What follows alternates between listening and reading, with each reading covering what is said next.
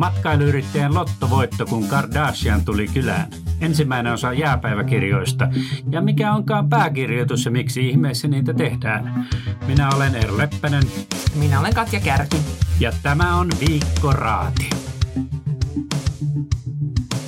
Kuuntelet Lapin kansaa. Lapin kansan podcastit löydät sivulta lapinkansa.fi kautta podcastit ja kaikilta podcast-alustoilta.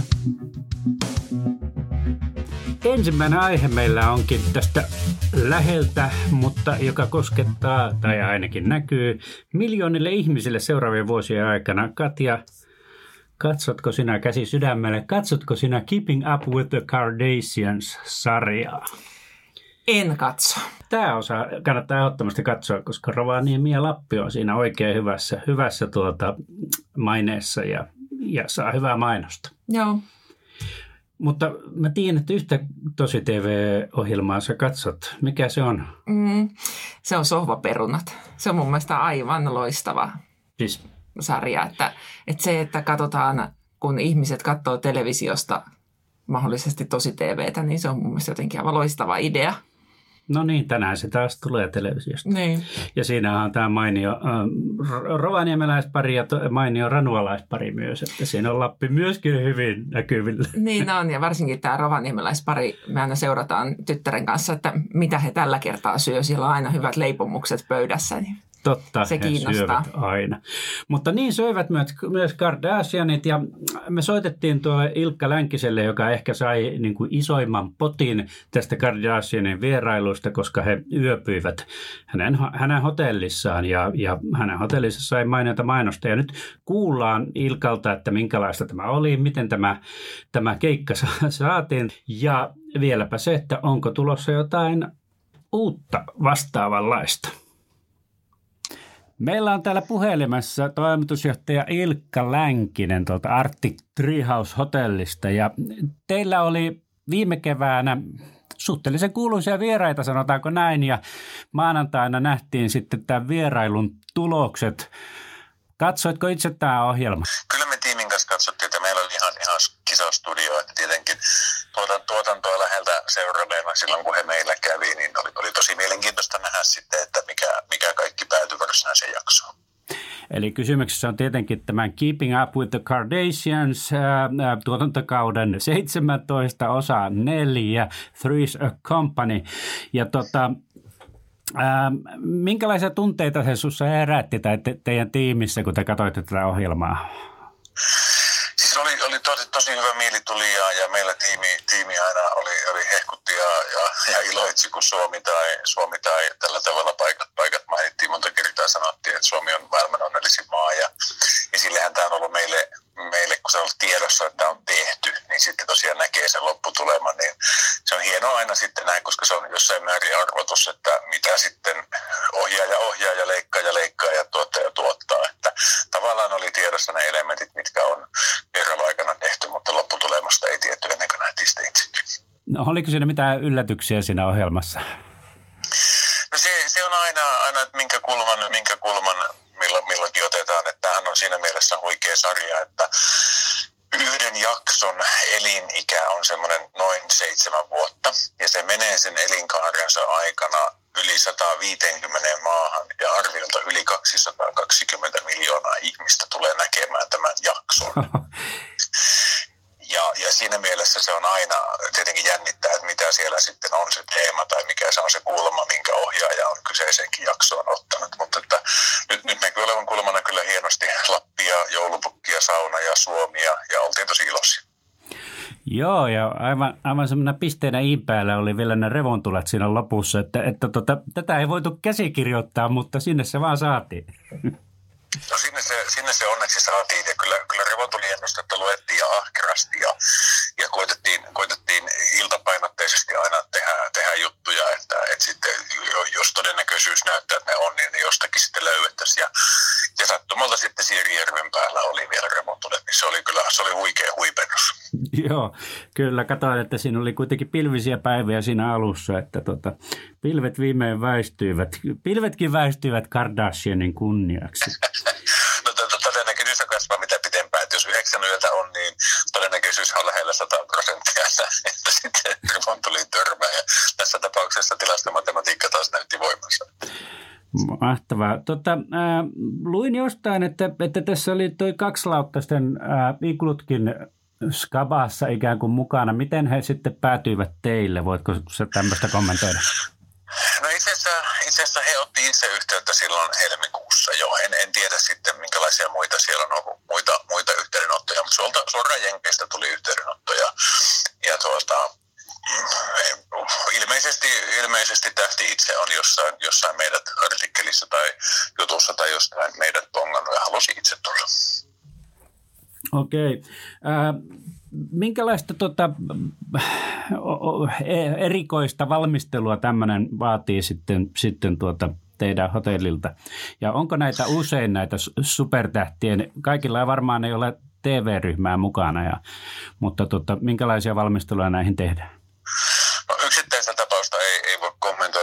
yleisellä tasolla, kun näitä korkean profiili, siis meillähän käy täällä Rovaniemellä ja Lapissa vaikka ketä, ja siis sehän on aivan huippua ja mahtavaa, että he kokee, että täällä on, täällä on turvallista ja täällä on hyvä olla, ja täällä voi olla lähes inkognito, paitsi nyt tietenkin sellaisia tapauksia, että televisiokamerat seuraa perässä koko ajan, niin siinä on hankala olla inkognito, mutta turvallisuus on yksi semmoinen, semmoinen aspekti yleisesti näissä, eli, eli sitten hyvin tarkat, tarkat turvasuunnitelmat ja, ja, ja valvonnat ja kulunvalvonnat ja mutta siis nämä vaihtelee.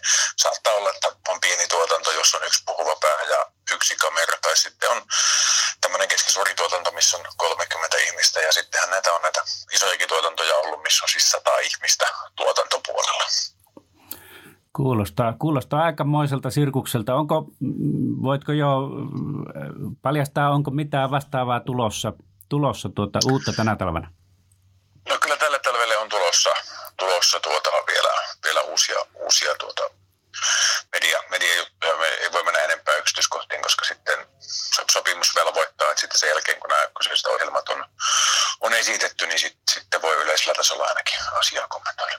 Mutta onko kysymyksessä jotain formaatteja, joita me kenties ennalta jo tunnemme vai jotain ihan uutta? No, on, on, on menemättä enempää yksityiskohtiin, niin on todennäköisesti semmoistakin formaattia, joka tullaan näkemään jos, jossain vaiheessa myös Suomen kanavilla, mutta että ensi, ensi esitys on tuolla veden takana. Okei. Äh, miten tämä on sitten, nyt on tässä muutama päivä jo kulunut tästä maailman ensi illasta. Onko se jotenkin jo näkynyt teillä hotellissa? No tuota, kyllä se silleen sivu, sivu, nettisivuliikenteenä näkyy ja, ja sitten Insta, Insta-tilin seuraajissa ja näissä, mutta siis mä en itse meillä sitä somea tee, mutta että ihan hyvä pöhinä siellä on ollut, mutta, mutta sitten se, että konkretisoituuko se oikeaksi myynniksi, niin aika näyttää. Ja, ja sitten tämä, tämä Kortnin oma blogi oli meille ihan, ihan jymyyllätys, jossa hän sitten omassa henkilökohtaisessa blogissaan hehkutti ruokaa ja tätä well-being ja wellness, mutta hän onkin tämmöisen hyvän olon ja hyvän ruoan lähettiläs, että ainakin se on ollut ilo seurata, että yhteistyökumppaneilla on, on näkynyt ihan liiketoimintaa, eli nämä saunamyssyt on mun käsittääkseni myynyt ihan valtavasti, mitä aivan, aivan. ohjelmassakin näkyy nämä saunamyssyt, ja, ja tietenkin totta kai meidän kaikkien ikimalentoyhtiön Finnarikin näkyy siellä mukavasti, että se on tämä matkailun ekosysteemi on niin pitkä, että jos meillekin joku vieras jostain tulee, niin todennäköisesti kaksi, kolme meidän yhteistyökumppania, siis sama vieras käyttää heidän palveluita, puhun nyt vaikka kelkoista koirista, Aivan. koirista tai, tai vastaavista porojutuista, niin se tavallaan säteilee sitten niin laajalle se yhden vieraan, yhden vieraan valuutan tuonti, mutta sitten pitkässä juoksussa nähdään, että mikä se ohjelmavaikutus oikeasti on. Selvä. Okei, kiitos. Vielä voisin tähän loppuun kysyä, että miltä teidän sesonki näyttää, tuleva sesonki? No kyllä me ennustetaan tälle, tälle, tälle, tälle sesongille semmoista maltillista kasvua, 10, 10 prosentin kasvua, että se on siinä mielessä maltillinen, että aikaisempina vuosina ollaan kasvettu viime vuonnakin 67 prosenttia, niin kasvaminen on ihan kivaa, mutta sitten siinä on omat haasteensakin, että nyt tavallaan, tavallaan kun Rovaniemi on loikannut tälle, tälle tasolle, missä nyt ollaan, niin se, että elämysten laatu ja taso pitäisi pitää mahdollisimman hyvänä, jotta sitten hyvä, hyvä kello kauas kantaa, kantaa että ei, ei, ei mennä siihen, siihen miinaan, että nyt tulee paljon väkeä, että nyt vähän tehdään vähemmän ja samalla mm. mukaan enemmän, kun itse asiassa pidetään tasoa hyvänä. Ja sitten yksi sellainen megatrendi, mikä tässä nyt näkyy vaikuttava oikeastaan joka asiaan, niin se on tämä vastuullisuus ja sitten nämä päästöt. Käsittääkseni juna, juna, junat on myynyt ihan hyvin ja ihmiset tekee sitten myöskin päätöksiä sitten ja jättää lentämättä tai matkustaa sitten muuten, että, että sitä mekin on taklattu sitten puita istuttamalla ja meiltähän saa männysiemeniä, mutta, mutta se, että edelleen siis näyttäisi ihan ok olevan tämä sesonki ja tietenkin lunta odotellessa, sitähän sitä tehdään. Selvä. Kiitoksia Ilkka Länkinen. Kiitos. Ilkka Matero oli, oli meidän podcastin vieraana pari viikkoa sitten ja meidän, meidän tuota sivuilla oli mahtava iso juttu proje, Mosaic-projektista, joka tutkii näitä jäitä ja jään, jään tilaa tällä hetkellä. Ja tässä erikoista tässä projektissa on se, että tämä menee ajelehtimaan tuonne jään keskelle useammaksi kuukaudeksi. Ja siellä on kymmeniä eri, eri tutkijoita mukana ja Ilkka Matera on tosiaan rovaniemeläislähtöinen ja hän kertoi meille vähän, että mitä hän aikoo siellä tehdä vapaa-aikana. Mutta täytyy sanoa, että tämän, ähm, tämä juttu, joka meillä Materosta oli, niin sen innottamana mä luin sitten tämmöisen naparetkikirjan. Bea Uusma, ruotsalainen lääkäri, kirjoittanut. Se oli mun mielestä niin kuin tosi huikea, jännittävä, vaikka naparetkistä nyt ei olisi erityisen kiinnostunut. Mutta se kertoo vähän onnettomammasta naparetkestä, että tämmöisestä 1800-luvulla kolme ruotsalaismiestä lähti kaasupallolla kohti Pohjoisnapaa ja no, sitten siinä selviää, että miten heille siellä kävi. Ei kovin hyvin, mutta...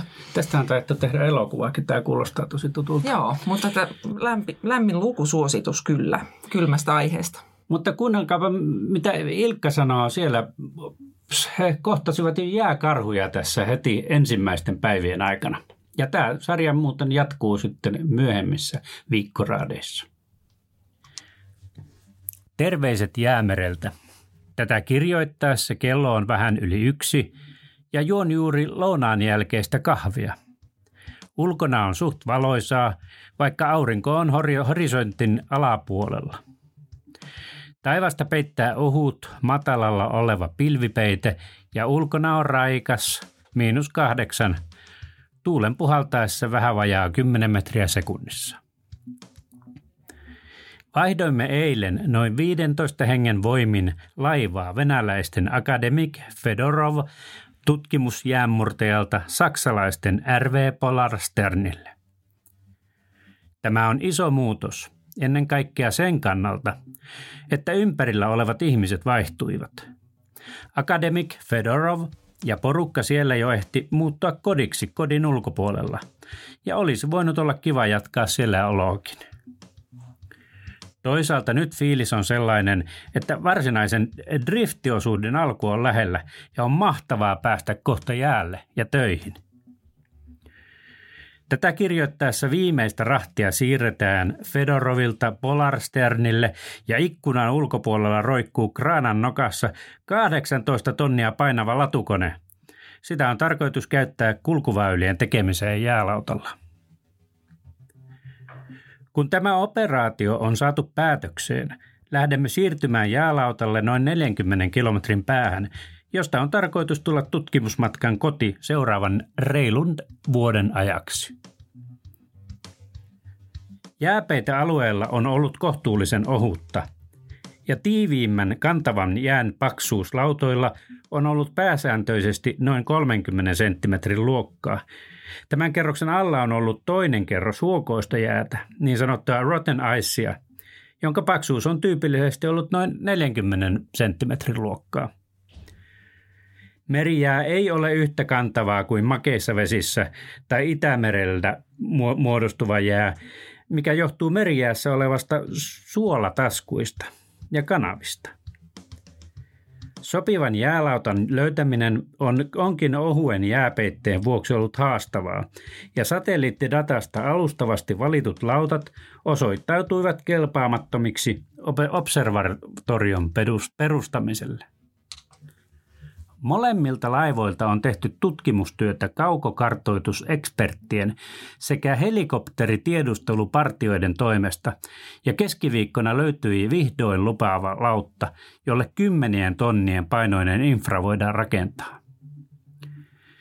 Olen tutkimusmatkalla jään tutkimusryhmän osana ja menen huomenna ensimmäisten jäälle menijöiden joukossa kartoittamaan jäänpaksuutta valitun lautan eri osissa – Jäälautta on noin parin kilometrin kokoinen halkaisijaltaan ja koostuu kahdesta hyvin erilaisesta osasta. Lautan tämänhetkinen pohjoisosa Jäälautat nimittäin myös pyörivät hitaasti ajellessaan jäämerellä. Koostuu noin 500 kilometrin levyisestä voimakkaasti valliutuneesta jäästä. Tämä osan pinta on hyvin epätasainen ja osat siitä nousevat jopa 4-5 metrin korkeuteen merenpinnasta. Tällainen röykkiytynyt jää on hyvin stabiilia ja tutkimusmatkan johtaja Markus Rex nimesikin aiemmassa kokouksessa valliutuneelta alueelta löytyneen lupaavan paikan lastata tavaraa jäälle Fort Knoxiksi. Tämän osan pitäisi kestää voimakastakin tulta ja jäänliikettä. Laivan vaihdosta vielä. Täällä Polarsternillä meidän tutkijoiden käytössä on paljon erilaista laboratoriotilaa ja työhuoneita, ja satapäinen porukka on jakautunut työskentelemään eri projektien käynnistely- ja valmistelujen tiimoilta ympäri laivaa. Olen Ferrorovilla niin sanotun transitryhmän johtaja, ja tämä ryhmä koostui porukasta, jonka pääasialliset työtehtävät alkavat nyt Polarsternillä.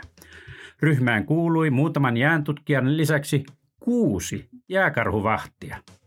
Ryhmän osuus oli viimeiset pari viikkoa enemmän odottava. Jäällä on myös näkynyt elämää, sillä laivojen lähistöllä on ollut eilen ja tänään jääkarhuemo ja varmaan noin vuoden ikäinen poikanen. Kumpikin näyttää olevan pulskan ja hyvinvoivan näköisiä, eli metsästys on mitä ilmeisimmin ollut tuloksekasta – Näistä kahdesta emo on paljon kiinnostuneempi laivoista. Poikanen sen sijaan ei näytä haluavan lähestyä. Se on pari kertaa jäänyt kauemmas ääntelemään ja emo on tullut tekemään lähempää tuttavuutta. Tämänkaltainen käytös on tutkimusmatkan ja turvallisuuden kannalta epätoivottavaa, eikä karhujen toivota tottuvan laivoihin ja jäävän lähistölle. Pariskunta ajettiin eilen helikopterilla matalalla lentäen pois alueelta, mutta ainakin toistaiseksi ne ovat palanneet pyörimään tähän ympäristöön. En oikein tiedä, mitä suunnitelmia heidän varalleen on jatkon kannalta. Jääkarhujen karkotus on mielenkiintoisen näköinen operaatio ja kovaininen helikopteri on tehokas häätökeino. Mutta karhujen terveyden kannalta tämä ei ole riskitön operaatio – Useamman kilometrin juoksumatka voi nimittäin aiheuttaa pedoissa lämpöhalvauksen ja pahimmassa tapauksessa se voi olla jopa tappava. Tämmöisiä täältä tällä kertaa. Hyvää syksyn jatkoa sinne Rovaniemelle ja kuulemisiin. Nyt taas pitää Katja laittaa sun käsi sydämelle ja ootko sä lukenut tämän päivän pääkirjoituksen? Mm, silmäilin, mutta tämä lähinnä mulle jäi niinku se Mallan luonnonpuistosta oleva kuva siinä mieleen, että täytyy kyllä myöntää, että, että jos ei niin pääkirjoitus koske niin nimenomaan omaa elämää, niin aika usein ne tulee vaan niin kuin otsikkotasolla luettua. Miten sinä? No en, en en, en, en, en lukenut, mutta kyllä mä nyt joskus, jos otsikko on sellainen mielenkiintoinen, niin silloin mä luen. Mm. Mutta siis sehän on palsta, joka on joka ikinen päivä tuolla lehdessä ja monet sitä ihmettelevät, että miksei siinä ole allekirjoitusta, kuka se on kirjoittanut ja mitä varten sitä yleensä julkaistaan. Se on yksi vanhempia palstoja, mitä, mitä lehtien palstoilla on. Ja nyt sitten Mari Molkoselkä haastattelee meidän päätoimittaja Antti Kokkosta, joka on vastuussa näistä näiden pääkirjoituksien tuotannoista. Ja tässä saadaan aika mielenkiintoista tietoa, että Katja, jos säkin kuuntelet, niin ehkä luet sitten huomenna Kyllä mä huomenna ihan varmasti luen. Ja tästä alkaa meidän uusi sarjamme Viikkoraadissa, että mitä me teemme ja miksi täällä Lapin kansassa. Ja tällä kertaa ö, Keskustelijoina on minä, kesätoimittaja Mari Molkoselkä ja Lapin kansan päätoimittaja Antti Kokkonen. Tervehdys kaikille kuuntelijoille. Ja tällä kertaa me puhutaan pääkirjoituksesta, joka on siis lehdessä se ensimmäinen aukeama. Ja Pedanetti kuvailee pääkirjoitusta tällä tavalla – Pääkirjoitus on lehden kannanotto johonkin ajankohtaiseen aiheeseen. Se on vakiopaikalla lehden alussa pääkirjoitussivulla. Sen kirjoittaa lehden päätoimittaja tai pääkirjoitustoimittaja. Tyyliltään pääkirjoitus on kantaa ottava ja asiallinen. Tavallisesti ei nimeä, sillä korostetaan lehden kantaa. Joo, tämä on varmasti ihan hyvä ja naseva määritelmä, jos kohta tietysti täytyy ryhtyä heti opponoimaan, että joissakin lehdissähän se kyllä on ollut jonkun aikaa jo myös lehden loppupäässäkin. Toki lukijat kyllä on, on protestoineet tällaisia uudistuksia vastaan. Kyllä se siellä alkupäässä pitää olla, niin kuin meilläkin se oli vähän aikaa siellä myöhemmin Lapin kansassa siellä vasta siinä lehden toisessa osassa, mutta sitten tuli palautetta ja siirrettiin se siihen arvoiselleen paikalle heti lehden alkuun toiselle sivulle etusivun jälkeen. Et siinä suhteessa tietysti tämmöinen pieni, pieni, mutta se, että mikä sen niin tarkoitus on, niin, niin tuosta juuri on kysymys. Ja oikeastaan se, mikä on joskus tässä työssä häiritsee, että, että se lehden kanta ilmaistaan siinä, ja, ja se on, niin kuin tuossa äsken Marikin luki, että se on, se on allekirjoittamaton, ja se on juuri, juuri sen takia, että se on lehden kanta riippumatta siitä, kuka sen on kirjoittanut. Ja, mm. ja tuota, meillä on sitten erikseen oikeastaan samalla pääkirjoitussivulla on päivittäin kolumneja, jossa sitten ihmiset kirjoittavat omalla naamallaan, ja, ja, ja ne kolumnit eivät välttämättä edusta lehden kantaa, taas sitten monesti menee sekaisin se, että et, et vaikka me lehdellä on oma linja, oma kanta, niin lehti on tietysti moniarvoinen ja monenlaisia mielipiteitä pitääkin olla siellä. Puhumattakaan sitten siitä, että aika usein jopa sotketaan niin, että lehden kantaa edustaa lukijan palstalla olevat kirjoitukset. Ne on arvokkaita ja mielellään niitä julkaisemme, mutta että monesti sitten, jos, jos siellä olla, saatetaan itse olla ihan täysin eri mieltä, mutta se on sen moniarvoisen viestinnän yksi keskeinen, että annetaan ääni vähän, joka, joka kaikki, kaikki kukat saavat kukkia ja, ja siinä suhteessa tietysti sitten aina pitääkin monesti korostaa sitä, että, että meidän oma lehden kanta löytyy pääkirjoituksesta ja siellä voi olla sitten monenlaisia asioita. Totta kai kaikki julkaisupäätökset tehdään, tehdään täällä ja pyritään olemaan tasapuolisia, että erilaiset näkökulmat tulisi esille, mutta että tämä on kyllä ihan, ihan tärkeä asia huomata, että se lehden virallinen kanta tulee, tulee sitten siitä pääkirjoituksessa. Sitten on tietysti, jos otetaan uutiset erikseen, uutisissahan ei pitäisi niin kauheasti kantaa ottaa. Totta kai mm-hmm. siellä tehdään valintoja ja, ja joku voi nähdä niissäkin kannanottoja, mutta niissä ei sinänsä ole sitä sitten, että ne eivät, eivät edusta lehden kantaa, mutta ovat lehden linjan mukaisia. Eli pyritään tietysti tämmöiseen puolueettoman tasapuoliseen journalismiin. Noudatetaan journalistiohjeita, jotka on aika hyvät julkisen sanan neuvoston julkaisemat ohjeet, joiden mukaan sitten uutisointia tehdään. Mm. Tietenkin siis pääkirjoituksen kirjoitat sinä ja sitten meillä on täällä muutamia pääkirjoitustoimittajia ja näin kesän aikana ihan jotkut toimittajatkin ovat päässeet pääkirjoituksia kirjoittamaan, niin onko sellainen tyypillinen pääkirjoituksen kirjoittaja elinkeino, elinkeinoelämässä vuosikymmenet marinoitunut konservatiivinen tolkun mies?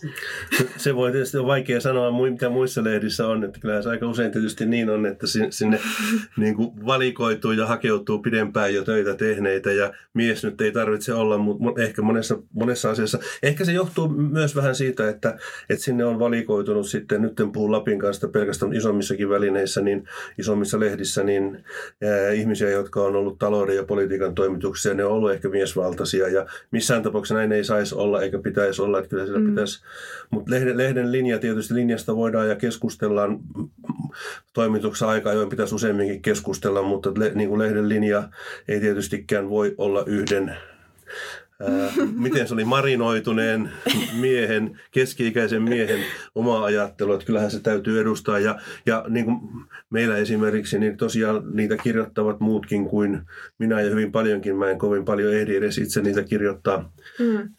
Ja mielellään otetaan siihen erilaista kirjoittajaa. Ja se, tietysti se aiheistahan me keskustellaan. Kyllä mä luen kaikki ennen kuin ne menee lehteen.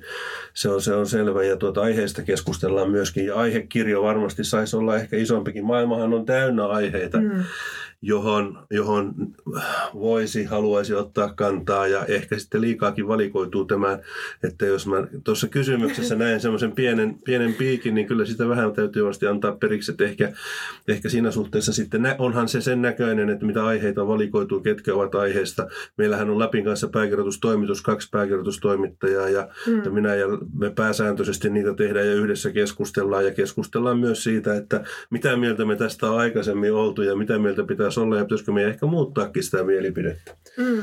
Eli minä tai vaikka jokin toinen nuorempi toimittaja täältä voisi tulla ja kysyä, että no hei, voitaisiko me tarttua vaikka tähän aiheeseen tai että voisiko tässä miettiä sellaista näkökulmaa, kun ollaan tehty vaikka juttuja tai sen tyyppisiä juttuja. Kyllä, ehdottomasti ja kyllä joissakin lehdissä on siirretty siihen systeemiin, että e- entistä useampi ihminen kirjoittaa jopa niin omalla nimelläänkin ja, mm. ja, ja kuvallaan. Ja, ja, mutta silloin mä oon ehkä sitten vanhan koulukunnan ihminen, että mä näen, että kun se on lehden linja, niin se ei voi olla nimellä, koska, koska silloinhan esimerkiksi, jos ihminen henkilökohtaisesti ajattelee toisella tavalla kuin mikä on lehden linja, niin ihminen joutuisi joko, joko kirjoittamaan eri tavalla, mitä hän itse ajattelee, tai sitten kirjoittamaan eri tavalla kuin mikä lehden linja on. Että jos, mm. eihän nämä kovin, yleensä ollaan saman, mutta on tiettyjä asioita, joissa voi olla niin kuin perustellusti hyvinkin täällä ihmisillä erilaiset mielipiteet. Ja silloin tietysti olisi kohtuutontakin minun päätoimittajana edellyttää, että sä kirjoitat pääkirjoituksen omalla naamallasi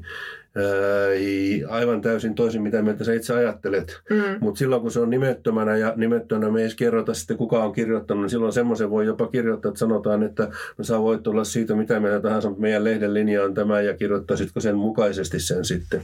Mm. Että se, niin se linjan täytyy sitten siinä olla kuitenkin johdonmukainen ja, ja tuota, kirjoittajista riippumaton. Mm. Että sehän on siinä se että varmasti sen, jos se on todettu, että kun kirjoitetaan kolumneja naamalla, niin sen huomioarvo nousee ja lukuarvo nousee. Mehän pystytään sitä nykyisin tuolla analytiikan kautta mittaamaan. On siinä omat puolensa, mutta niin kuin sanottu, niin, niin kauan kuin lehdellä on, on linja niin mä, ja minä olen siitä vastaamassa, niin meillä ei varmastikaan niitä nimellä kirjoiteta. Että muutenhan lähes kaikki jutut nykyisin signeerataan. Mm.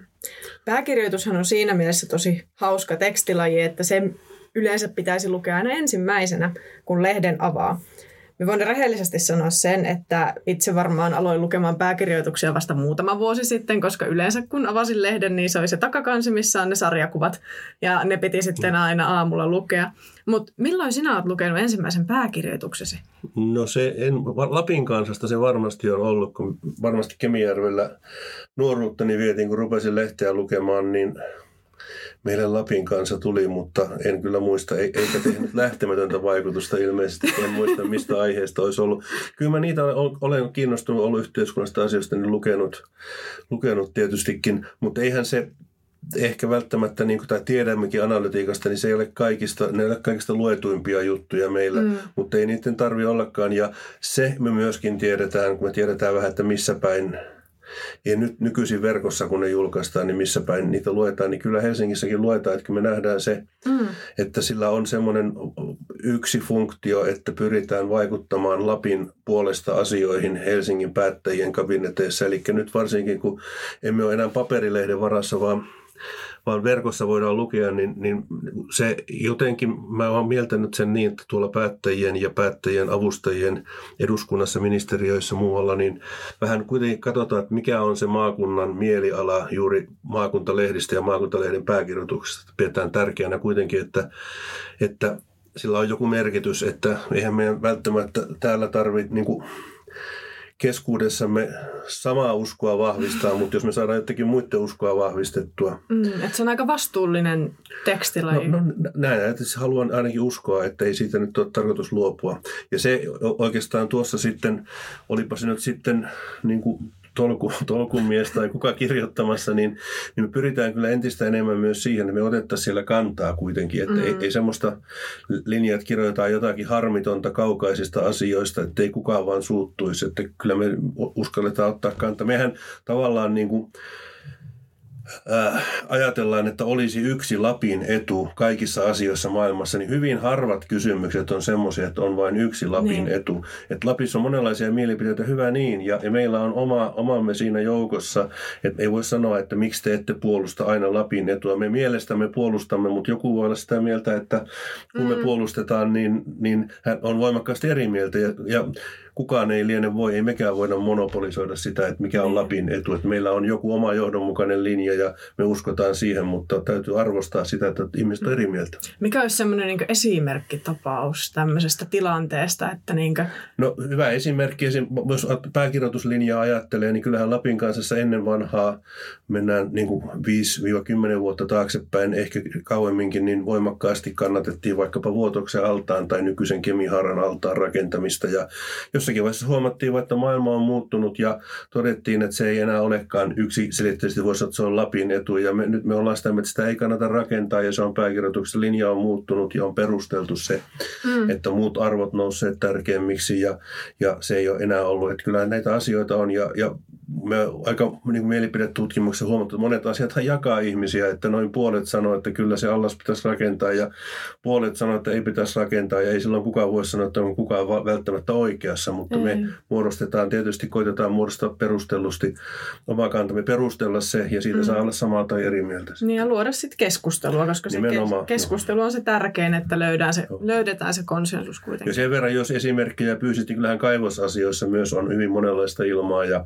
Mm. ja, ja se tasapainoilu on hankalaa, mutta ei loputtomasti voi tasapainoilla, että kaikkien kanssa ei voi olla samaa mieltä, että me voida ajatella, että me miellytetään kaikkia, että Niin. silloin koitetaan sitten semmoinen niin kuin vastuullinen, järkevä linja ja, ja tämä on aika monesti näissä pääkirjoituksissa tulee, että siellä on vastakkain ää, talous, työpaikat ja toisaalta ympäristö Mm. ja, ja niissä pitää tietysti ajatella semmoista kombinaatiota, että missä voidaan tehdä ihmisille työpaikkoja ja hyvinvointia, mutta kuitenkin niin, että luonto ei turmellu siinä. Että, ja siinähän meillä on aika iso kirjo, että mitä, mitä voidaan tehdä, että onko joku kaivos mm. nyt sitten, kuinka haitallinen se on, niin ei, siihen jokaisella on perustellusti, Mm.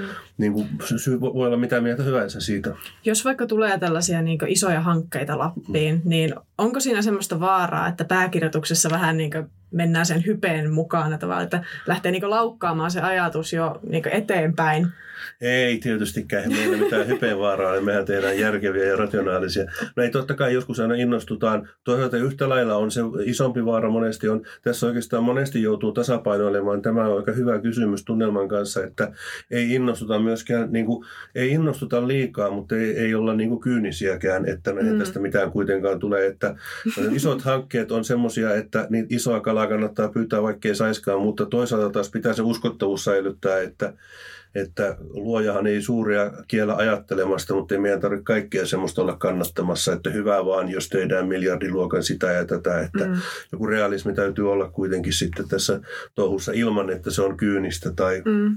pessimististä tai apatiaa ää, luovaa. Että se on tasapainoilua monesti. Joo. Tähän loppuun voisi jutella pääkirjoituskliseistä, koska kaikissa tekstilajeissa on totta kai omia kliseitänsä ja semmoisia sanaparsia, mitä käytetään. Ja mulle ensimmäisenä tulee pääkirjoituksesta mieleen nähtäväksi jää. Että aina jää nähtäväksi, että mitä tulee tapahtumaan, niin mitä sulla tulee mieleen jo sanaparsi, mitä sä oot toistanut aika monesti?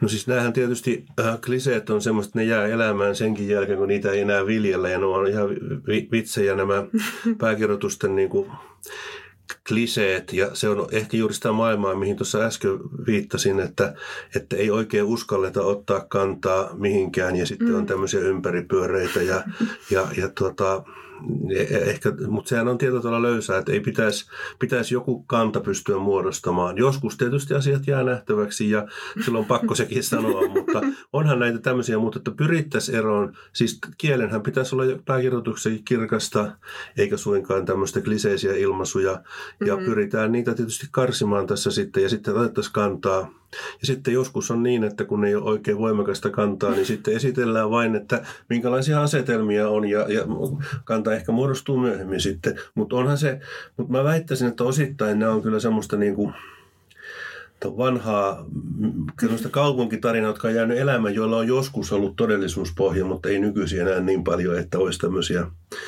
tämmöisiä tuota, mutta onhan siinä, siis siinä siteerataan ja, ja, ja siinä joskus sorrutaan. Ja aina joka asiaan on hankala keksiä semmoista kauhean kirkasta mielipidettä, niin se joskus lipsahtaa mm. sitten sinne nähtäväksi jääosastolle. joka päivähän niitä kuitenkin kirjoitetaan joka ja päivä. joka päivä ei saata olla kuitenkaan ihan kauhean kirkkaita ajatuksia. Joo, mutta just tavallaan niin, niin kuin en malta olla kehumatta, että itse niin kuin sanoin, niin en, en läheskään päivittää niitä ehdi kirjoittaa, että tässä niin kuin paikkailen. Toki olen niin kuin ideoimassa ja, ja luen ne aina, mutta että meillä on hyviä kirjoittajia kyllä, että siinä suhteessa niin voi kehasta ihan, ihan niin kuin hyvällä omalla tunnolla. Mm. Että kyllä sillä pääsääntöisesti hyvää jälkeä tulee, vaikka, vaikka joka päivä joudutaankin tekemään. Mm. Kiitoksia keskustelusta. Kiitoksia. Tämä oli oikein mukava joutu vähän pistämään ajatuksia järjestykseen omassa päässä.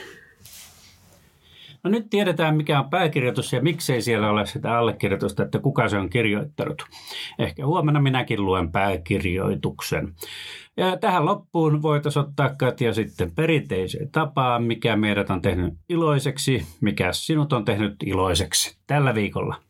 Kyllä se on uuden oppimisen ilo ja uusi harrastus, jonka on tässä löytänyt. Että olin eilen ampumassa haulikolla, radalla kiekkoja ja se on ihan mahtava fiilis, kun alkaa osua niihin, ettei kaikki mene huti.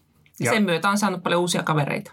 Ja kysymyksessä on siis kiekko, joka ammutaan ilmaan ja sä Joo. ammut sen sieltä ilmasta. Joo, ne wow. niin sinkoilee sinne ja tänne ja sitten pitää yrittää osua. Niin se vaatii keskittymistä ja se on tosi hauskaa. Aivan varmasti. Mistä sä oot iloinen? Mä oon iloinen, sillä tänään perjantaina tulee Breaking Bad-elokuva. Breaking Bad on tällainen kulttisarja, erittäin suosittu, mahtava TV-sarja, joka loppui jo tuossa nelisen vuotta sitten, mutta yhtäkkiä Netflix on kaikessa hiljaisuudessa tuottanut elokuvan, joka kertoo, että mitä tapahtui tämän viimeisen osan jälkeen. Ja sen ensi on tänään. Mihin aikaan?